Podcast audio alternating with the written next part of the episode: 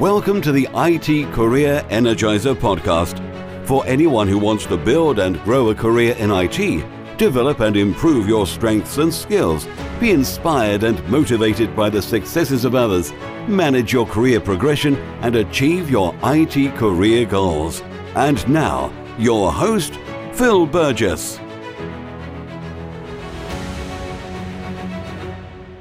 Welcome to episode 139 of the IT Career Energizer podcast. My guest on today's show is Keith Casey.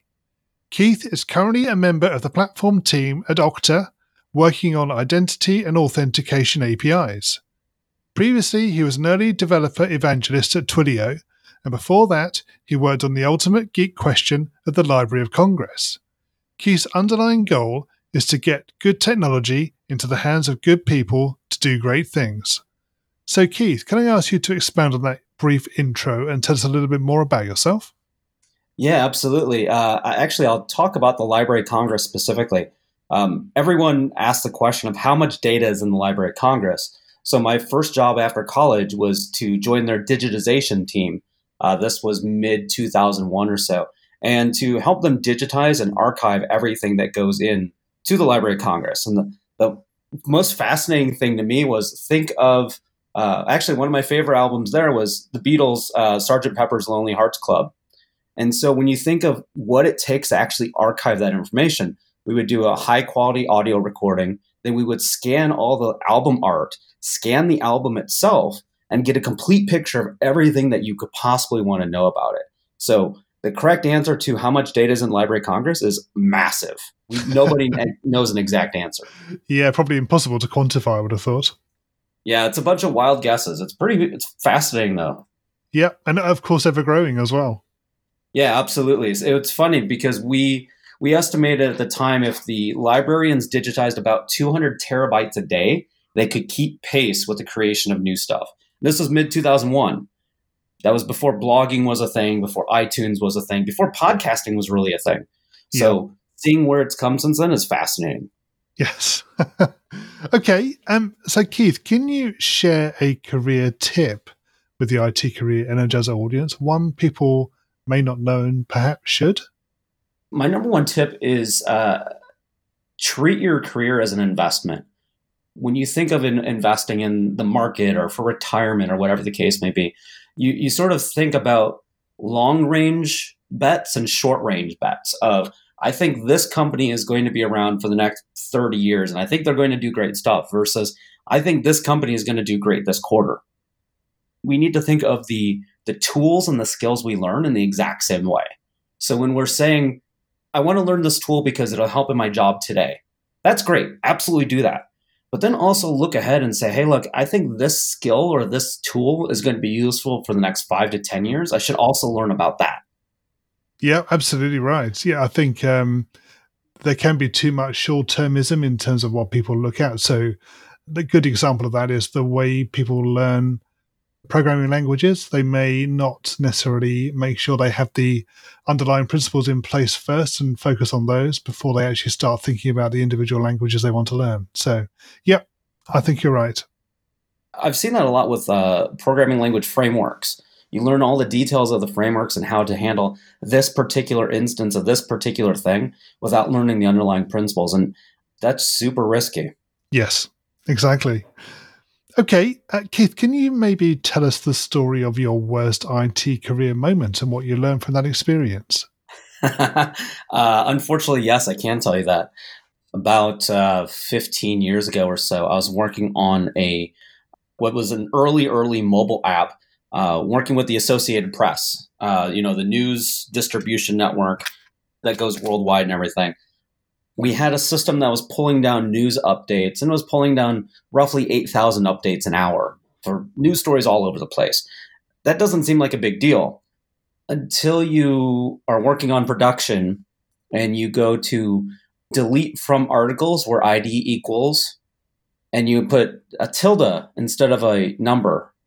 And in MySQL, that evaluated to true. So we drop, uh, not we, I dropped the article database right. of the Associated Press mobile app. Oh. Yeah, that was that was an O moment. That Indeed, was yes. O, o was only part of what I said in that statement. Uh, the luckily we had a database backup. Unfortunately, it was from eight hours earlier. Uh, and like I said, 8,000 updates or so an hour. So we restored the database from eight hours ago. And as you know, news happens continuously. So we were about 64,000 updates behind on what was actually going on. It was a, not a good day. Yeah. Was that recoverable in any way? Uh, other than having the old the the snapshot from a few hours ago, no, not really. Uh, but one, one of the things I learned from that is don't work on production. Like have a sample local database, play with that, break that, and be very clear and cognizant of what you're connected to. Don't do stuff on production. Yep, absolutely. Okay, so uh, moving away from your worst moment, can you perhaps tell us about your career highlight or greatest success so far? Yeah, absolutely, and that that's a that's a way more fun one. Uh, like you mentioned, my intro, I was an early developer evangelist at Twilio, the the voice and SMS API company. I was an employee number twenty five or so, uh, and one of the things we did as a developer evangelist was we had to get out and show that our stuff worked. We would drill every quarter on doing a five minute demo where we would walk on stage with a laptop, plug it in, and open up Vim empty an empty Vim file. And then we would say, everyone pull out your phones. And then we would build an application while talking to the audience. And it was a real simple application. It was basically a hello world kind of thing. But then we would plug it in so that people could use their phones to text us right then and there. We would show the text messages on the projector screen and then be able to respond back to them. And being able to do that in a five minute window over and over and over again was amazing. And we, like I said, we drilled on that every quarter as a team, and then I was doing that that exact demo two or three times a week every week for about two and a half years, and just just the watching people's eyes light up as they go, "Whoa, that worked!" Yep, it was amazing. So yeah, the the instant sort of feedback from that must be fantastic. Well, yeah, because so much of what we do in in IT or software development as a whole you you hit refresh on the web page, you you save this file, you edit this file, whatever. It never touches the real world. But watching somebody being able to send a text message, show data on the screen, and get a response back, that was awesome. Yeah, absolutely. Okay, Keith, can you tell us what excites you about the future of the IT industry and careers in IT? My favorite part is that IT and technology as a whole is pervasive. It's basically in every field in every way at this point. So regardless of what you're interested in, in addition to IT, you can get into it. So if you're if you're interested in farming, you know, there's there's self-driving tractors, there's drones that are analyzing crop data, there's there's measurements, IoT devices in the field to figure out, you know, what the, the soil moisture is. Regardless of what you're interested in, there's an IT technology angle to it. And I think that's awesome it means you don't have to just be behind a screen 24 7 figuring how, how to build things. You can actually go out and touch the real world and see how your changes and what you're doing actually applies. Yep, very true. So we're going to go into the reveal round now. We're going to find out a little bit more about you and the way you think. Are you ready for this? Yeah, absolutely. So, what first attracted you to a career in IT? Uh, frankly, it paid the bills. Uh, I was a I was a theater geek, but I had a, a deep technical understanding. Uh, I knew I couldn't be a theater geek all my life, but I, I, I knew math, I knew science, I loved it. Being able to to jump in with both feet, and at the time, even apply some of the technology to the theater was awesome. I, I loved it. Did you actually sort of use the technology within the theater world in particular? Can you give an example of how that was used?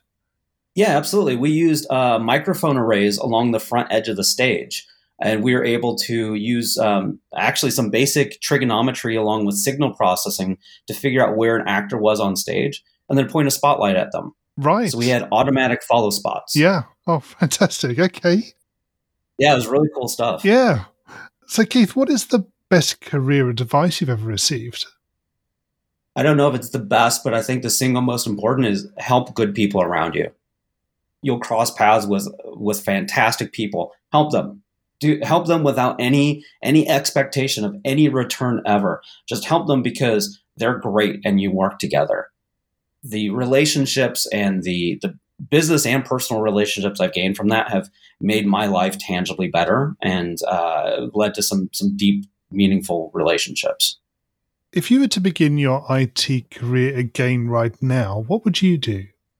Oh, that's a good question. Uh, I would probably go deeper into uh, into the security, especially with the like the IoT realm. I think we're right on the cusp of that, and I think in IoT they say the S stands for security, and that has been such a an afterthought in so many areas. So so getting deep into that earlier from the beginning, I think would would have been fascinating. And what career objectives are you currently focusing on? I'd say going back to the building up people around me. So I, I work with a local, uh, it's a national program called TechStars. It's a startup accelerator, and they have a local Austin chapter. And I work with them pretty closely um, to just help good people, help good people solving good problems. Um, no expectation of any return, but just being able to help them be successful is awesome. So, what sort of projects are involved in that? What do you get it? What do you find are of things you you can provide support and input into? So uh, my my personal bent is I love working with people in fields or industries that haven't had a lot of technology involved yet, and my focus tends to be uh, like product market fit, where they're looking for deep to, to, get deep understanding of the customer, what they're trying to do, and the problems they face, and especially a, a more technical product, just because of my background. And it, what's funny is that within the program, I'm kind of known as the Simon Cowell of the team, where I, I, I don't say dreadful very often, but um, I reserve judgment, and I'm I'm very I have very high standards for the people I work with. But when I give a compliment, it's because they've done a fantastic job, and I really love that. And what's the number one non-technical skill that has helped you in your career so far? I'd go back to that theater geek angle. Being able to get on stage or just get up in front of people and being able to explain a concept from beginning to end and not have that fear of people are looking at me. Uh, I don't want that. Just being able to do that is incredibly powerful. And if you can stand up in front of a group and describe your idea clearly, you will win 80% of conversations just because most other people can't do that.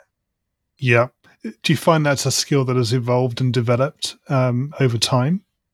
Yeah, absolutely. So uh, a few years ago, I wanted to understand. I want to get better at that skill. Uh, so I studied the the old school comics, the stand up comics. So think of Richard Pryor and um, and Eddie Murphy and Steve Martin and Dave Chappelle and uh, Jerry Seinfeld and all these guys who had a fantastic or still have an, a fantastic perspective on what is comedy. How do you how do you do the same thing over and over and over again and still maintain some control and tell a coherent story? And that I think is uh, of my non-technical skills. I think that's probably one of the most important things I've ever done.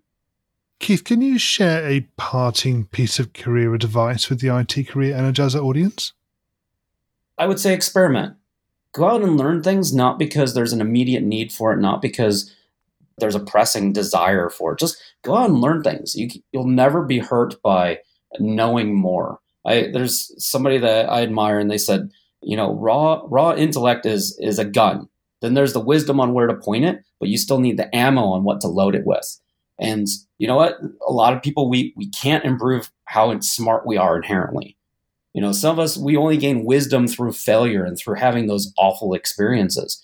But if we can learn through other people's experience by reading, by listening, by by whatever, I think that's the most valuable by far. And we can make our own mistakes instead of duplicating somebody else's. Exactly. Definitely right. And finally, what's the best way we can find out more about you and connect with you? I'm Casey Software. That's C A S E Y Software. Um, and I'm that basically everywhere, whether it's uh, Twitter, LinkedIn, caseysoftware.com is my website. Uh, and I'm a pretty easy guy to find. Great. Keith, thank you so much for joining me on the podcast today. It's been great chatting with you. Thank you. Thanks for having me on. As always, my thanks go to my guest on today's show. You'll find a show notes page for today's episode on the IT Career Energizer website, which will be itcareerenergizer.com slash E and then the number of today's episode. I also want to thank you for your continued support.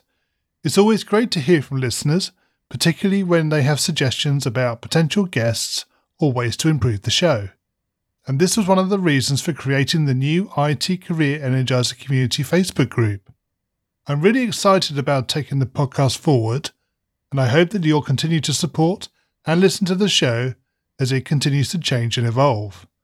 Thanks for listening, and remember if you're not growing your career, you're slowing your career. Thanks for listening to the IT Career Energizer podcast. To find out more about building a successful career in IT, visit itcareerenergizer.com.